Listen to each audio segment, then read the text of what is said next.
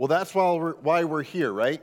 To, to understand how not just being the adopted child of God, but how we're a part of the family of God. How, how we're actually a part of something that's much bigger than ourselves, but that as we come together, we're actually part of the family of God as He designed it, how He intended it, how we would be when we come together. Over the last few weeks, we've been studying passages of Scripture that have taken us to places where we've been exploring how we are to share our faith. And what, we've, what I hope we've come to realize is it's not so much me being able to teach someone else the Bible as much as me being able to build a relationship with someone in such a way that they see the work of Jesus in my life and what Jesus is doing and how he has taken hold of me, how he's redeemed me, how he's given me hope, how he's pointed his purposes out in my life and given me confidence to live by faith in who he's made me to be, who I am. See, evangelism, as scary as that might be, the idea of sharing our faith in Jesus with someone else is not something that we do. It's not something I do like putting my shoes on in the morning or brushing my teeth when I brush my teeth. Tara's shaking her head like she's embarrassed. Sorry, Tara. Uh, Yes, I brush my teeth. Sharing our faith is not something we do like an activity in our day. It's who we're created to be. Like you, you have this sense in your heart that there is something you want to give to someone. You want to make an impact. At work, we, we want to be someone who's successful at work, right? We want to we want to think that we contribute to the, the organization we're part of. When we think about our families, we, we want to we want to love on someone. We don't want to just have warm, gushy feelings for them. We want to think that, that our influence in their life makes a difference.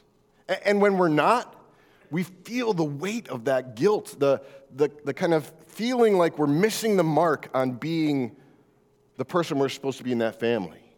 The reason is uh, loving others, sharing our faith with others, is not something we do, it's who we're created to be. The faith that, that, that teaches us that it was, it, it gives us the faith, it reminds us of the faith that teaches us that it was Jesus who actually purchased us. It was Jesus' actions, not yours, that saves a person from the, the guilt and the weight of sin and shame and, and the death that is ours in living in that darkness and that sin. It's God that purchased our lives from this evil tyrant called sin that, that hungers to rule over our bodies and to reign in our lives, right? But God doesn't stop there. God continues. He, he graciously and lovingly sets us free from sin's reign. He doesn't just rescue us from it, but He sets us free in a land that's wide open and spacious and, allows us to, to walk beside quiet waters, peaceful waters to, to graze in green pastures. In other words, to live in a place where everything we need is, we, we trust is provided for us. Now, that might look different than what this world says what we need, but, but we have such a trust in God that, that we have no doubt that He will provide all that we need, no matter what circumstances we face. We trust that God is a gracious and loving God who sets us free from sin's reign and rule in our lives. He buys us out of that slavery to sin, like he, like he rescues Israel out of slavery in Egypt and leads us into this spacious wilderness where he provides for us day by day. See, I think, church, the reason why we're talking about this for a moment is that something to be excited about. I, think we look at the world around us and, we see sin's hold on people's lives. We may not like calling it sin because it's, it, it, it feels like an uncomfortable world, or word in our day and age today, but it's absolutely that. Sin has a hold on so many people's lives. And, and it leads them to a place where they're saying and doing things that they don't want to say and do, or believe things that they don't want to believe. And yet, we have something to share with them. We have that, that, that, that gift to share with them about how God rescued us from slavery and led us out into the wilderness where he provides for us day by day, just as he provided for Israel day by day. Not just their, their, their daily bread, but also the, the direction he needed to lead them in their lives. You know, he, he sent a was a pillar of, of, of fire by night and a pillar of cloud by day to lead them through the wilderness. And so he does in giving us his Holy Spirit to lead us and guide us day by day in faith. That's something we can be excited to share with others about because we don't know what their struggle is, but, but if we listen, if we get to know them a little bit, we know where Jesus wants to enter into their lives and speak his love and his grace to them. But more than us pointing that out to them, we point to Jesus with our own lives and let them see Jesus. Let them consider Jesus' words and his promises and decide for themselves if, they, if, if that's something they believe and if that's something they want to trust in. And so, church, I, I want to encourage us this morning not to think about evangelism, not to think about sharing our faith with others, not to think about sharing the good news about Jesus Christ as something we should feel guilty about because we don't do it enough or, or feel like it's an obligation. Like as a Christian, I'm, I have to do this, I'm supposed to do this. But begin to pay attention to those places where Jesus has been at work in your life, something you're excited about. You're excited to see where Jesus has shown up. And think about those opportunities that God might give you to, to share that with others, that not just random people but people in your life, people you've been building relationships with. Point to Jesus. Point Jesus out to those people in your life that, that are there and be excited about it. So don't, don't feel guilty, don't feel obligated, but understand that, that we have a gift to share. Just like that woman at the well that we studied in John chapter 4, who ran back to the village and said, Come and see this man. Come and see this man who, who, who told me everything about my life, who, who knew me. He drew near to me. He wasn't ashamed. He didn't, he didn't shun me. He didn't ignore me or not talk to me. He came and spoke with me. And he told me all about my life. Come and see this man. Come and see for yourself. We're like that woman. Last week, last week we, we looked at how uh, it's not just a, a, matter of pointing people to Jesus, but then trusting in, in, in those moments when our lives point people to Jesus, we see that his power and his presence do the work that we could never do. His power and his presence meets people in the depth of their hearts, in the depth of their being, and does a work that we could never even imagine doing because we can't see what's going on in the depth of someone's heart. But God can. And we trust that His power and His presence do a work of accomplishing His plan to reach people to the ends of the earth, right? To welcome them home, to make disciples of Jesus, to make students of followers uh, of Jesus. And since He'll always be with us, empowering us to grow and expanding His church, what I want to leave us with as we close out this series is that his church will never go away. That this plan to make disciples of all the nations will never go away. It'll never stop, no matter how bleak it may seem as we think about how the world looks at this idea of religion and faith. God's plan and his purposes in building the church will never go away because it can never be stopped. So be encouraged, church. Your story is not in vain. The story you have to share is not meaningless. It's not, it, it, it's, it's not uh, trying to, to fill up a bucket one drop at a time. It, it's not hopeless. God's going to use your story as you allow Him.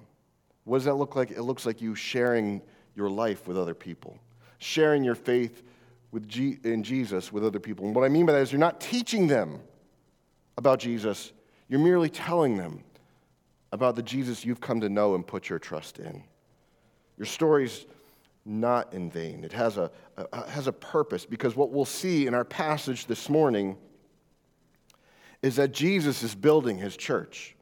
We're not building the church. Jesus is building his church, and he does so life upon life, through your life, through my life, through the lives of others. And nothing can stop Jesus' church from being built. Satan may huff and puff, but he will not blow this house down. So if you have your Bibles, go ahead and turn with me to Matthew chapter uh, 16. I'm going to read verses 13 to 19 for us. Matthew chapter 16, verses 13 to 19. It'll be on the screen. Uh, you know, if you have your phone or a tablet, you can, uh, you can read it there. You can open up to one of the, the apps there. Uh, you could grab a, a Bible from the, the, the, seat back in front of you. But allow me to read Matthew chapter 16, verses 13 to 19 for us. Now, when Jesus came into the district of Caesarea Philippi, he asked his disciples, do people say that the Son of Man is? And they said, Some say John the Baptist, others say Elijah, and others Jeremiah or one of the prophets. He said to them, But who do you say that I am? Simon Peter replied, You are the Christ, the Son of the living God. And Jesus answered him, Blessed are you, Simon Bar Jonah, for flesh and blood has not revealed this to you, but my Father who is in heaven. And I tell you, you are Peter, and on this rock I will build my church, and the gates of hell shall not prevail against it. I will give you the keys of the kingdom, and whatever you bind on earth shall be bound in heaven, and whatever you loose on earth shall be loosed in heaven. Heavenly Father, we thank you for your word. It's your word, through your word, that we come to know you. It's through your word that you have revealed yourself to the to the world around us and, and to us. So, Lord, may your word accomplish all that you sent it forth to accomplish. May it not return to you void, but accomplish all that you desire in growing a people after your own heart. Work in us, we pray, through your word now and in the days to come. We pray this in Jesus' name. Amen. Well, Caesarea Philippi is about 25 miles north of the Sea of Galilee. Why is this important? Well, it was actually a, a Greek territory. It, it was a territory of non Jewish people who worshiped other gods. And specifically in this region, there's a, a stone cave that uh, is known to be a place where they would come to worship the, the Greek woodland god, lower, lowercase g, called Pan right? It's this cave carved out of stone where they would come and worship one of their many gods. And as Jesus and his disciples are walking through this territory, Jesus poses this interesting question. He says, Who do, who do people say that I am? Right? I, I imagine as he's walking through this territory and he's seeing people head off to worship other gods or whatnot, he turns to his disciples and say, Who do people say that I am? See, there's some confusion uh, that Jesus identifies in the world as to who Jesus is. Our world that we live in today recognizes that Jesus was a historical figure. Our world acknowledges that he was a great teacher, that he was a moral man, that he was on par in their minds with someone like a Gandhi. But Jesus recognizes that there may still be some confusion as to who Jesus is. This question gets at the crux of evangelism. When we're with people, when we're sharing our story about Jesus, there's a question posed to them that we cannot answer.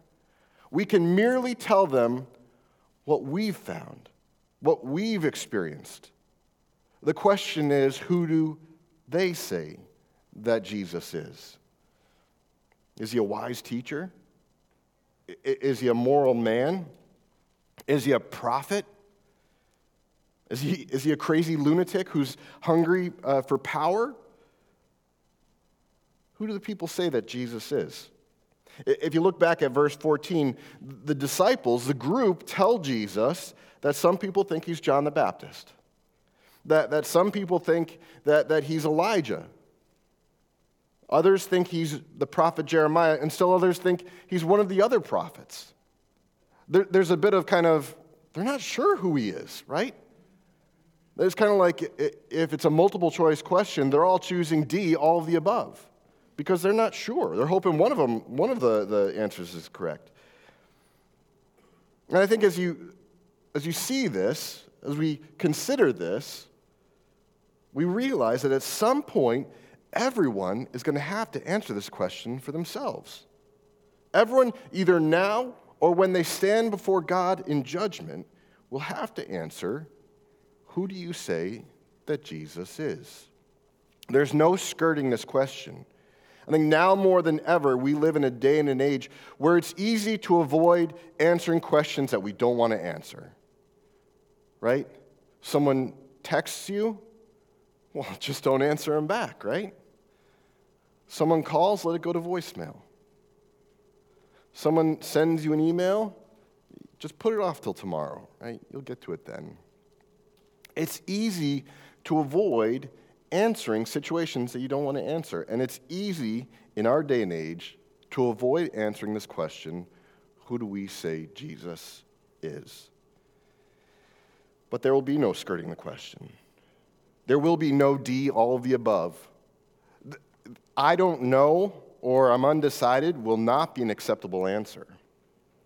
I think many of us have, have become experts at avoiding the question, yet, excuse me, it's always there in the depths of our soul, waiting to be answered.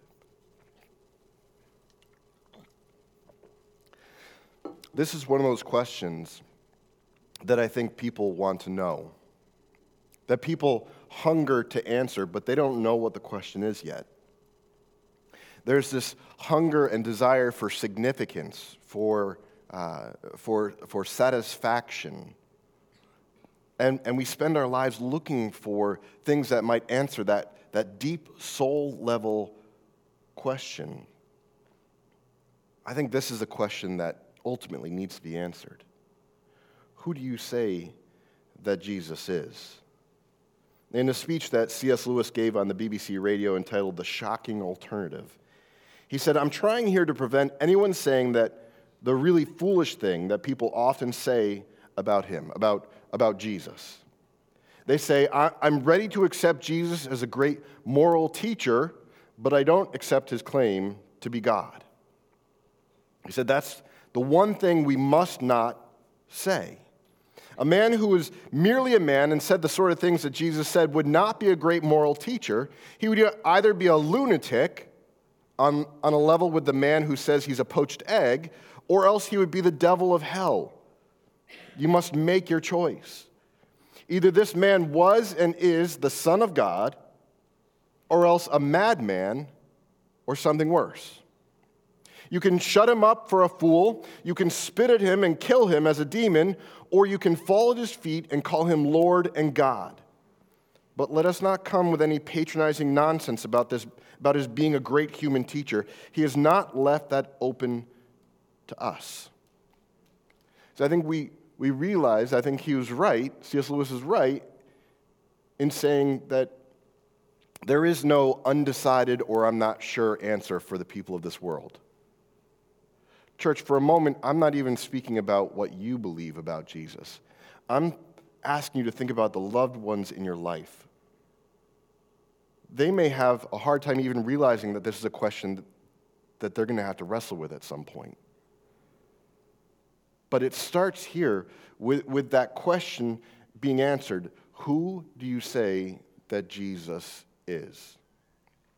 We'll get to the implications of that answer later on, but for now, we need to realize that there, Jesus doesn't leave us with an in between sort of option here.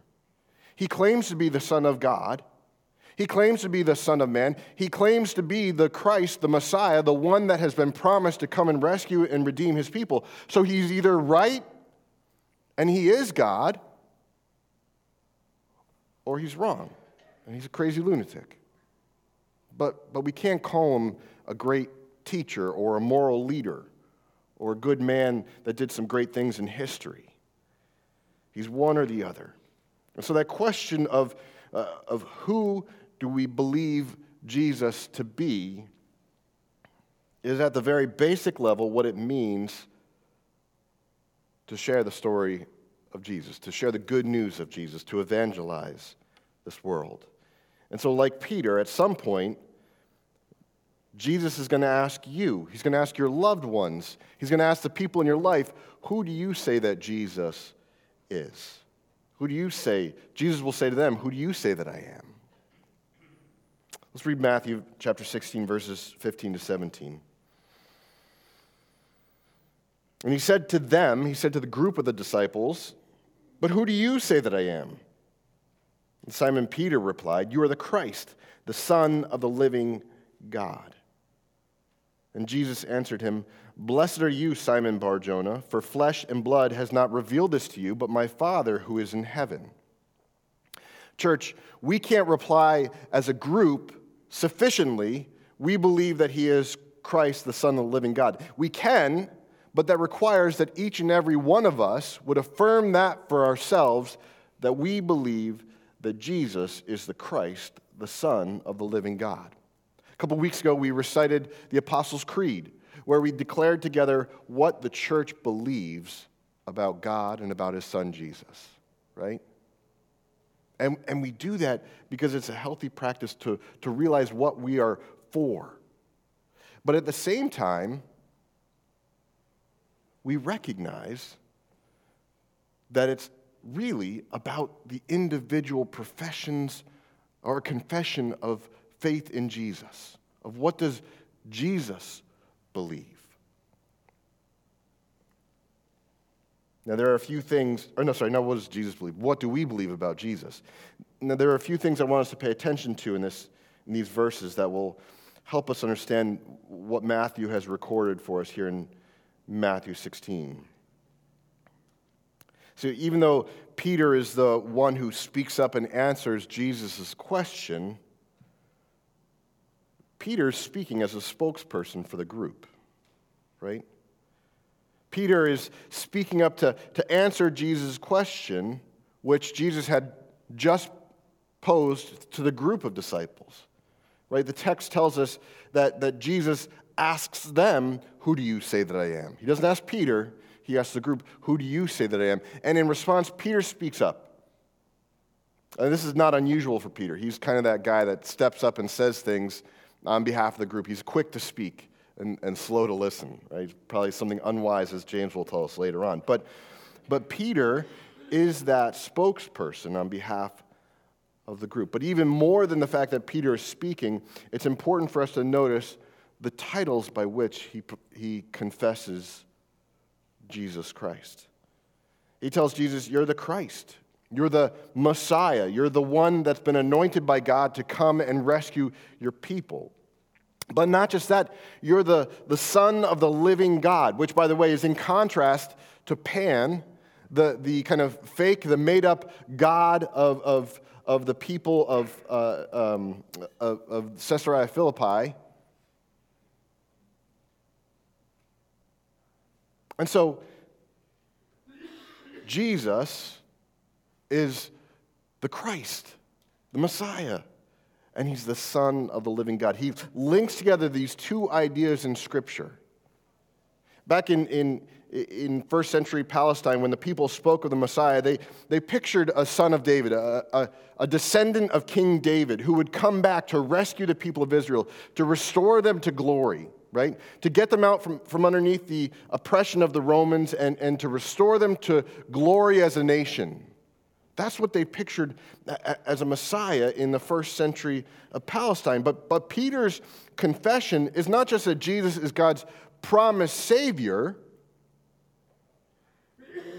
but he's actually a son of the living God. What is that, what's the significance of that? Well, if we look back in 2 Samuel at the end of David's life, God reminded him of a promise that he had given to him.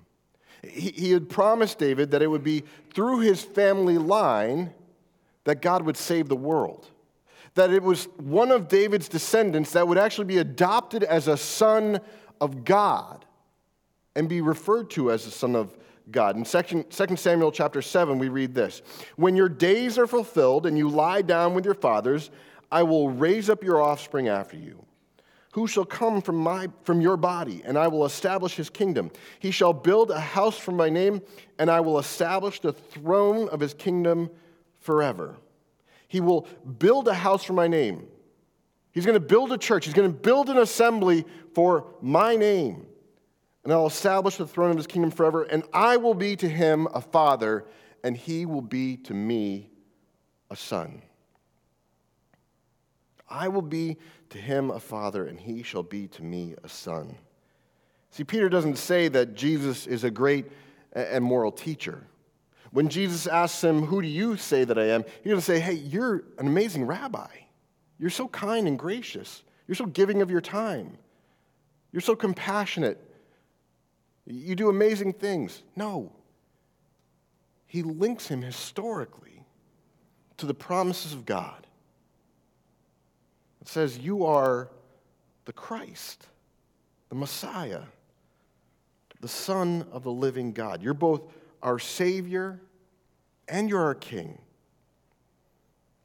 And it's the significance of this response, church, that, that lays the foundation of the church of today.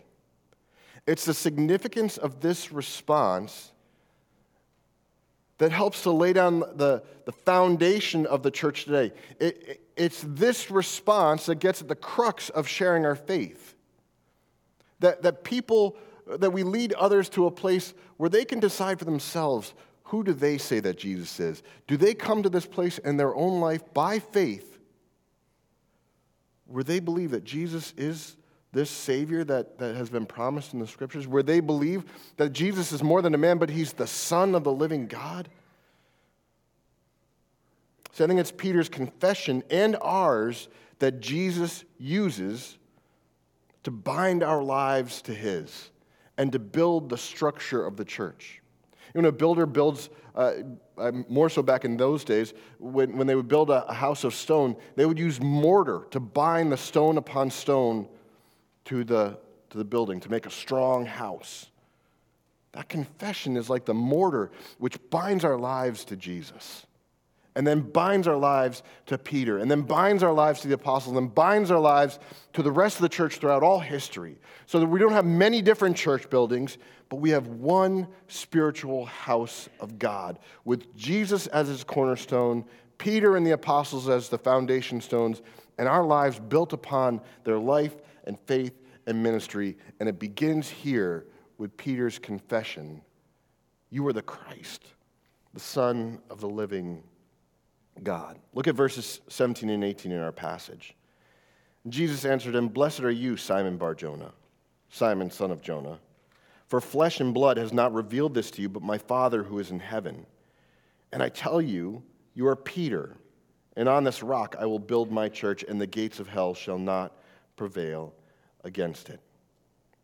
So I think in response to Peter's confession that, that Jesus is the Messiah, the, the Son of God, Jesus makes it clear that, that he's the one that's building this church, right? I think throughout history, sometimes we give too much power and too much authority to someone like a Peter or someone like a Paul who's written much of the, of the New Testament. I mean, don't get me wrong, they, they, they play a very significant role in the building of the church. But we cannot overlook the fact that Jesus is the one who's building his church. When, when Peter makes his confession, what does Jesus say? He says, Blessed are you, Simon Barjona, for flesh and blood, Pastor Dan, has not revealed this to you, but my Father who is in heaven. God reveals to us, God speaks, God self reveals. We're merely pointing to him. We're pointing to the words that he's spoken and revealed to us. Jesus is the one who builds his church, not, not us.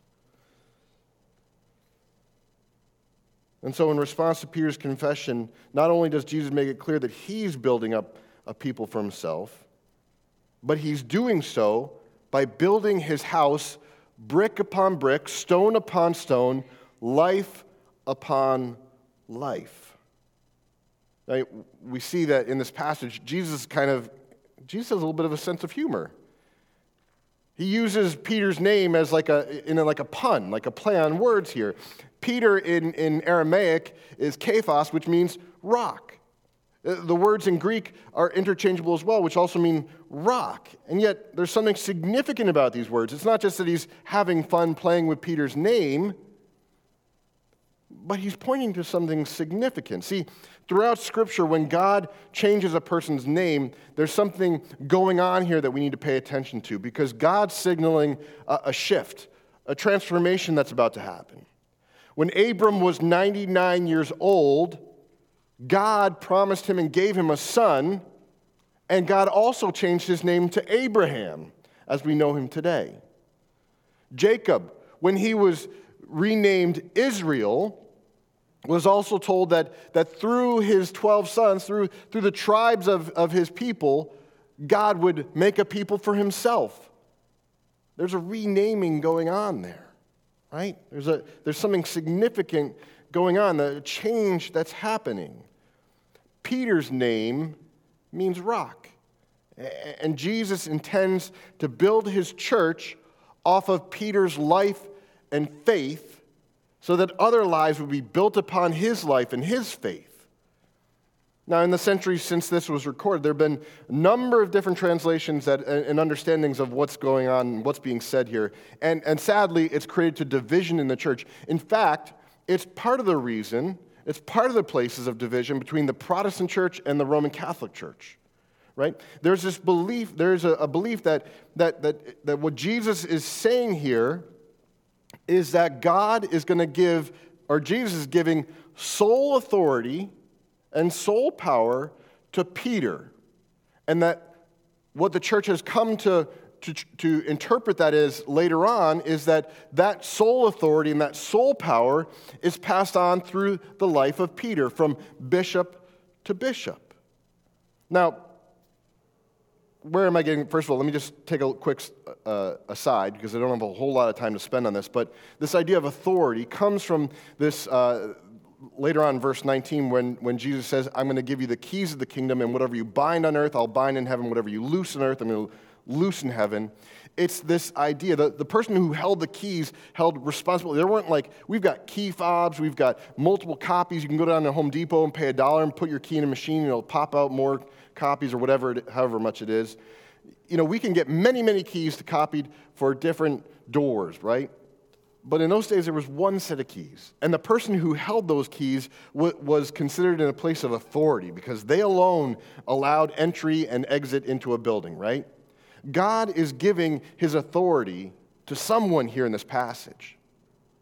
Either it's Peter, or it's the apostles as a whole, or it's the church, but, but it can't be all, uh, it can't, it's got to be one of those answers, right? And, and that, that belief that Peter holds sole authority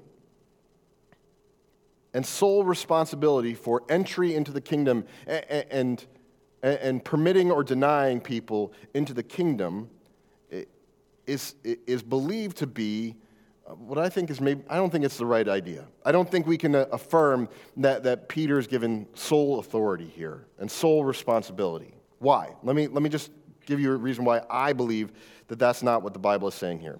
Well, first of all, when, when we look at how the early church is founded as recorded in scriptures, you realize, you see that Peter does not have sole authority. In the book of Acts, in Acts 15, Peter actually finds himself in a situation where he's sitting underneath the authority of James and the Jerusalem Council. So, so already, as the church is formed and growing, Peter is not one with sole authority and, at the top of the food chain. He's actually someone who sits under the authority of others. Or there's this passage in Galatians chapter 2. Let me, let me read it for you. But it's a passage where Paul actually rebukes Peter because Peter has made a mistake. Peter is in need of grace and forgiveness because Peter has been disobedient to God's plan, right? Uh, we read this in Galatians 2. But when Cephas came to Antioch, that's Peter, by the way, I opposed him face, I opposed him to his face because he stood condemned. For before certain men came from James, he was eating with the Gentiles. But when they came, he drew back and separated himself, fearing the circumcision party, fearing the, the Jewish people. And the rest of the Jews acted hypocritically along with him, so that even Barnabas was led astray by their hypocrisy.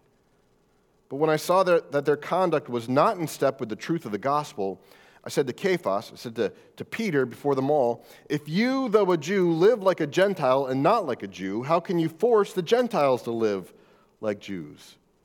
In other words, Peter was like switching sides. He was playing to whatever the kind of the, the, the fair weather uh, group was, right? And, and, and, and Paul says, no, that's, that's not right.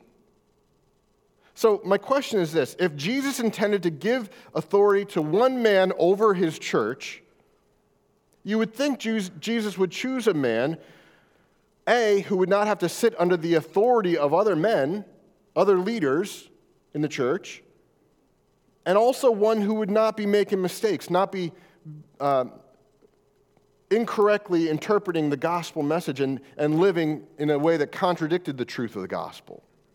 So I don't think that Peter has sole authority over the church. I don't think that that's what the scriptures are saying. Another view is that Jesus is actually referring to himself as the rock of the church, as the rock foundation. And this view has merit, right? It's not necessarily uh, out of line with other parts of scripture that, that where Jesus talks about himself as the rock, right? In Matthew chapter 7, when Jesus gives the illustration of these two builders, one who builds his house in the sand and the other who builds his house on a rock foundation, in that example, it's Jesus' life and his teachings that are the rock foundation. So it's possible that that's what, what Jesus is saying here, but the context of the passage is that Jesus isn't talking to himself, he's talking to Peter. The, the, the, the, passage, in the passage itself, Jesus is saying, in, a sense, Peter, you are the rock. So it's, it doesn't make sense within the context of our passage that Jesus would be the rock that he would build the church on, at least here in Matthew chapter 16. Now, I do believe what, what is happening here, this is the view that I believe is true, is that, that, that Jesus is absolutely saying that Peter is the rock upon which he will build his church. But what I think we need to, in order to correctly understand what he's saying here, is not that Peter has sole authority over the church, but that Peter is the first among equals. Peter is kind of going first. He's a trailblazer in the faith. He is the first to speak up and confess that Jesus is the Christ, the Son of the living God. But, but let me give you a little bit of uh, a, a further text to explain why I think this might be true, because it, it, it's, it's actually how Peter speaks of himself. Peter doesn't say, I, I am, I, I am the church's sole authority. Peter speaks of himself in a different way. In, in, in 1 Peter chapter 2, Peter says this. He's talking about the church. He says, As you come to him, as you come to Jesus, a living stone rejected by men, but in, sight, in the sight of God, chosen and precious, you yourselves, like living stones, are being built up as a spiritual house to be a holy priesthood, to offer spiritual sacrifices acceptable to God through Jesus Christ. And in this passage, it's Jesus who is the cornerstone, the, the foundation, the, the core foundation of the church building. Peter is just a stone that's built off of the cornerstone itself. Right? So Peter doesn't say, I am the one with sole authority. He says, I am a stone that's built on the sole authority, which is Jesus Christ, who's the head of the church, who's in, in, in whose image we're all being built up to maturity and unity in Jesus Christ, who is the head of the church, right? So Peter never claims to be the most important rock in the foundation, the cornerstone. He, he acknowledges that that position belongs to Jesus alone as the living stone who's been rejected by men. Instead, Peter claims to be one of many living stones, one of you and I, one of us upon which Jesus builds his church. So I think that in confessing that Jesus is both the Messiah and the Son of the living God, Peter is this first rock to be placed upon the cornerstone of Jesus' life. In Peter's life, we see an example that, that, that moment of faith, that the, the moment of, uh, of turning, uh, uh, of living no longer in the darkness, but living in the light, of turning away from sin and turning to God in repentance, is this moment of declaring, Who do you say Jesus is? He is the Christ, He's the Messiah, the Son of the living God. And so, as Peter is this first rock to be placed upon the cornerstone of Jesus' life, we follow in his example. We become built up as a church, as stone upon stone is bound together through that confession that Jesus is the Christ, the Son of the living God. But these stones, and this is where maybe the, the imagery falls short, these stones are not dead and lifeless. They're not meaningless at the beginning of our time, I said, Your story has purpose and significance. You may not think very highly of your story, or you may be ashamed of your story, but you are not a lifeless stone. You are a stone that's, that, that's indwelled with meaning and purpose. We're not some pretty decoration around the house of God. We're part of building it up, making it strong, being an established building, a house.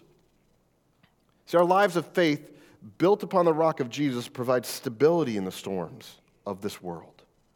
The church is to be an example of the love and grace of God, the generosity of God, the power of God to work in and through a people.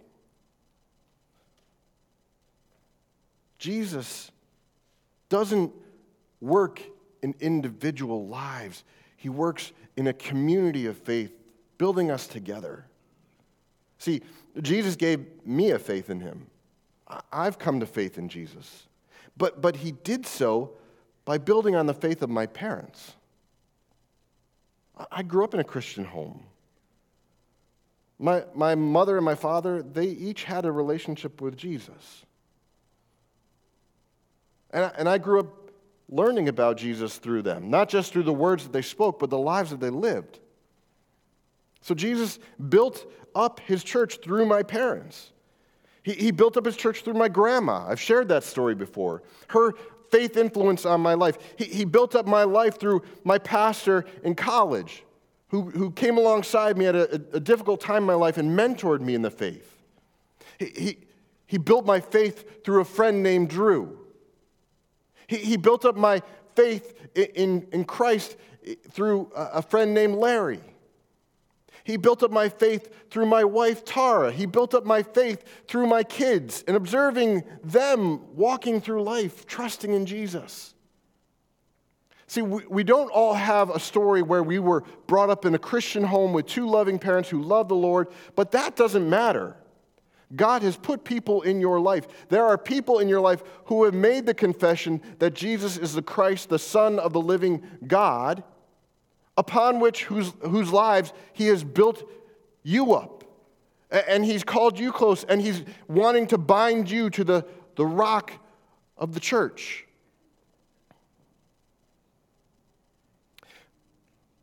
But maybe even more so important this morning is that maybe you're that rock.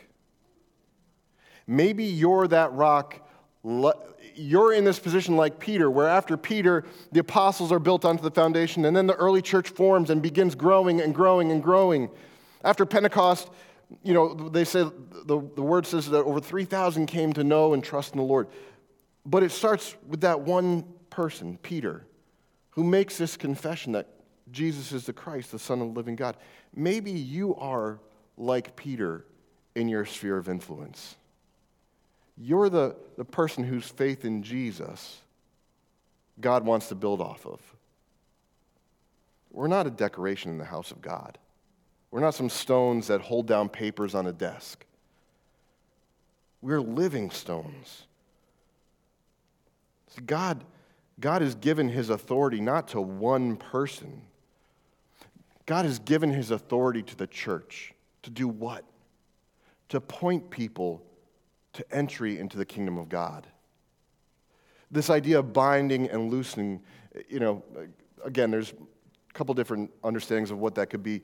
In my mind, that's pointing to the things that are permitted, that, that, that permit people into the kingdom of God and deny people into the kingdom of God.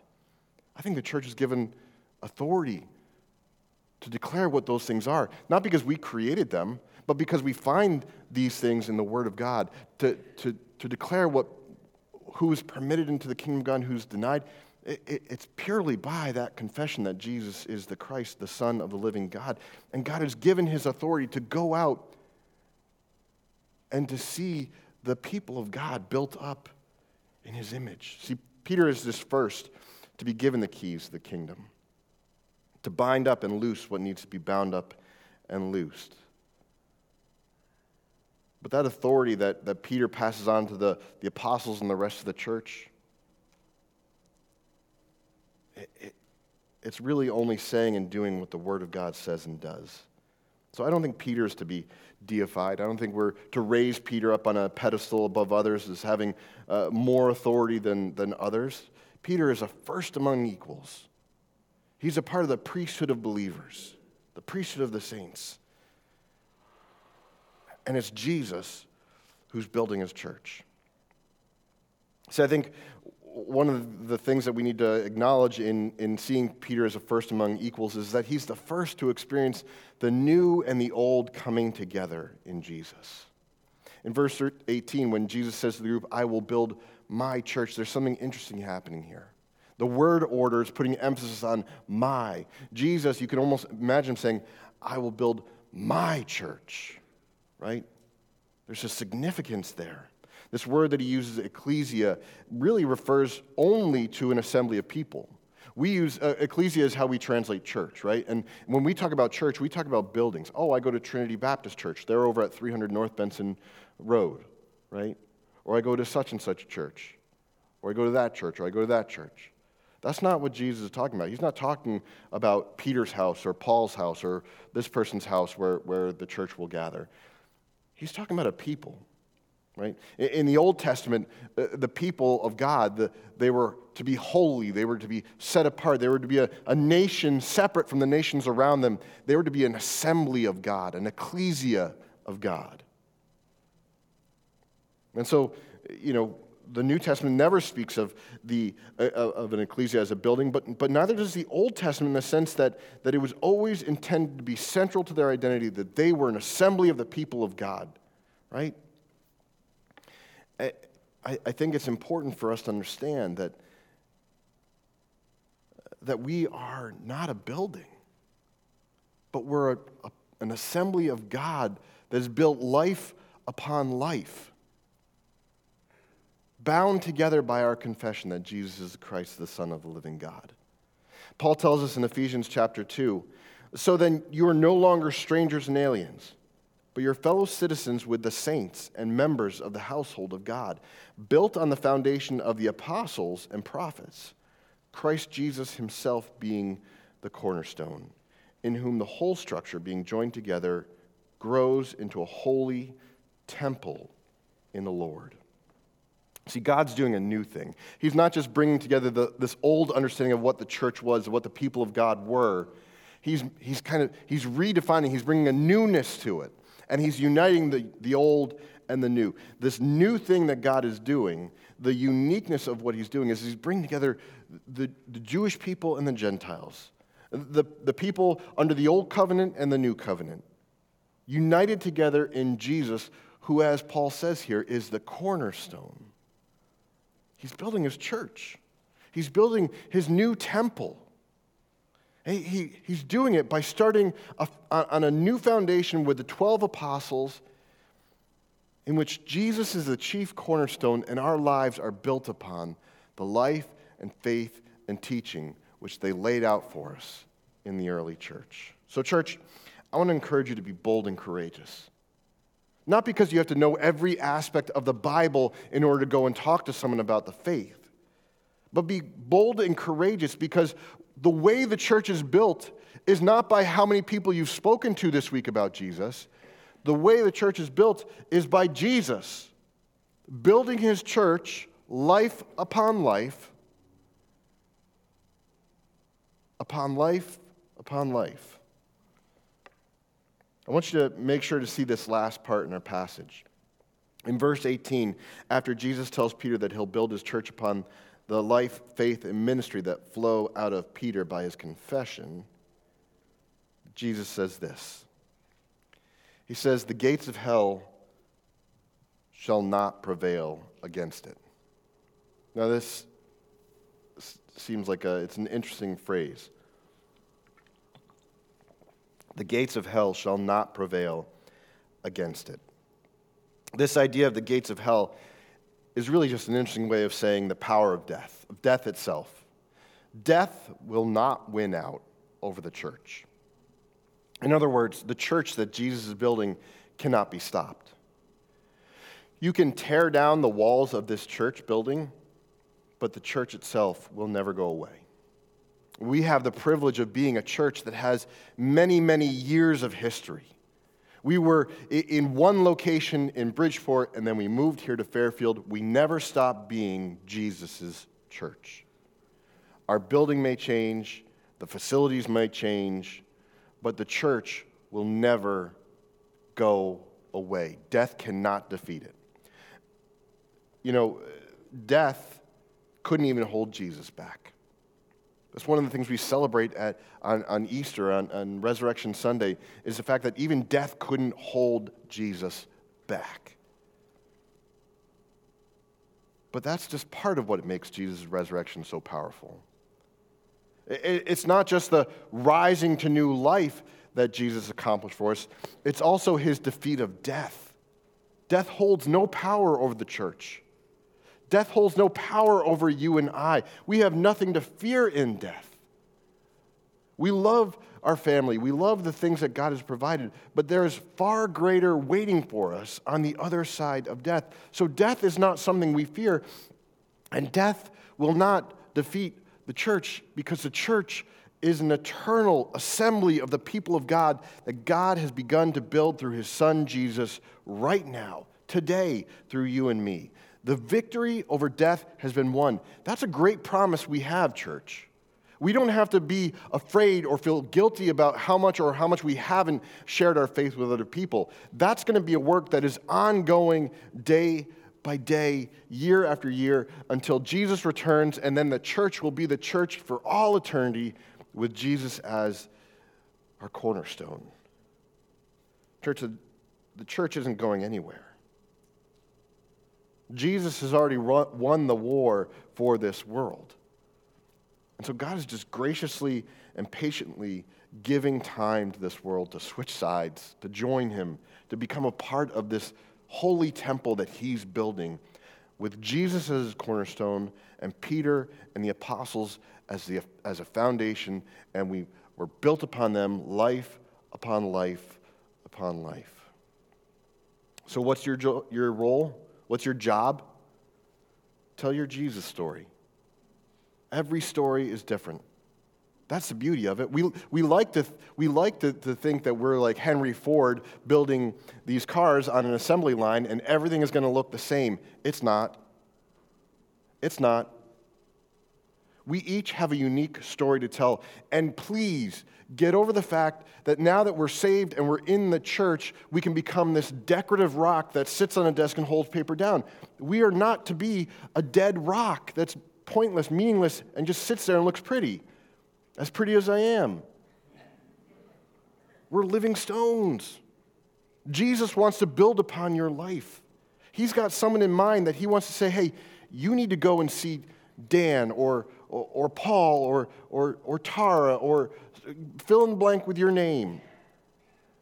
Because it's through your life that Jesus wants to build upon his, his church.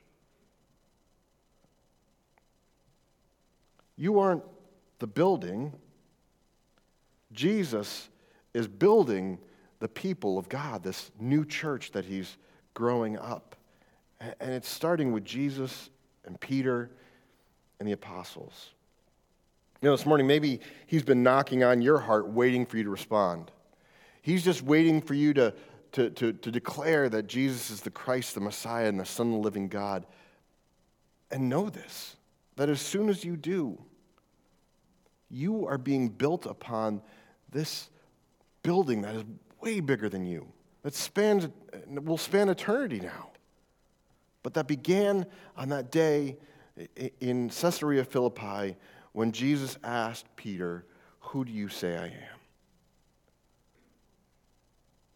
So, who do you say Jesus is? Is he a madman? Is he a tyrant? Is he a good moral teacher? Or is he the Messiah, the Son of the living God, and rightful heir to the throne of the kingdom of God? Church, I can give you a guarantee right now the church isn't going anywhere. We live in a day and age where there are church buildings that are closing their doors. It's happening, right? Uh, I mean, coming through COVID and, and things, uh, and, and many other reasons. There are churches that have been in decline and that have closed their doors. But the church isn't going anywhere because the church is not a physical building. Jesus will continue to carry out his plan from today and forevermore. And, and so I want to leave you with this thought that somewhere out there, there is a person who Jesus intends to build onto your life. Your life has been built into the, the, the, family of God through your confession that Jesus is the Christ, the Son of the living God. But there are others out there that have yet to be built onto this house the spiritual house of God, the temple of God.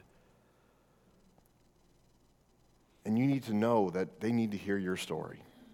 They need to hear Jesus' story of how he's working in your life. And it's through that story where you point to Jesus that they'll have the opportunity to say, yeah, you know what? I think Jesus is more than a teacher, he's more than a great moral leader. I, I believe that what he said is true, that he is the Messiah, the Son of the living God. And that life will be built upon yours.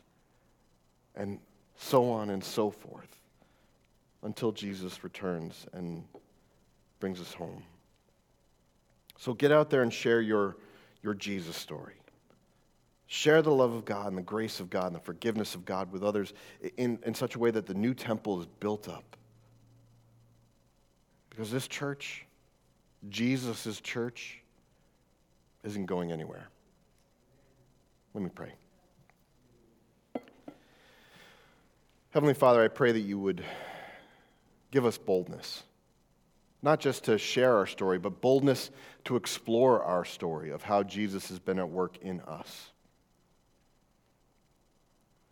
Lord, you came to this world because you love the people of this world.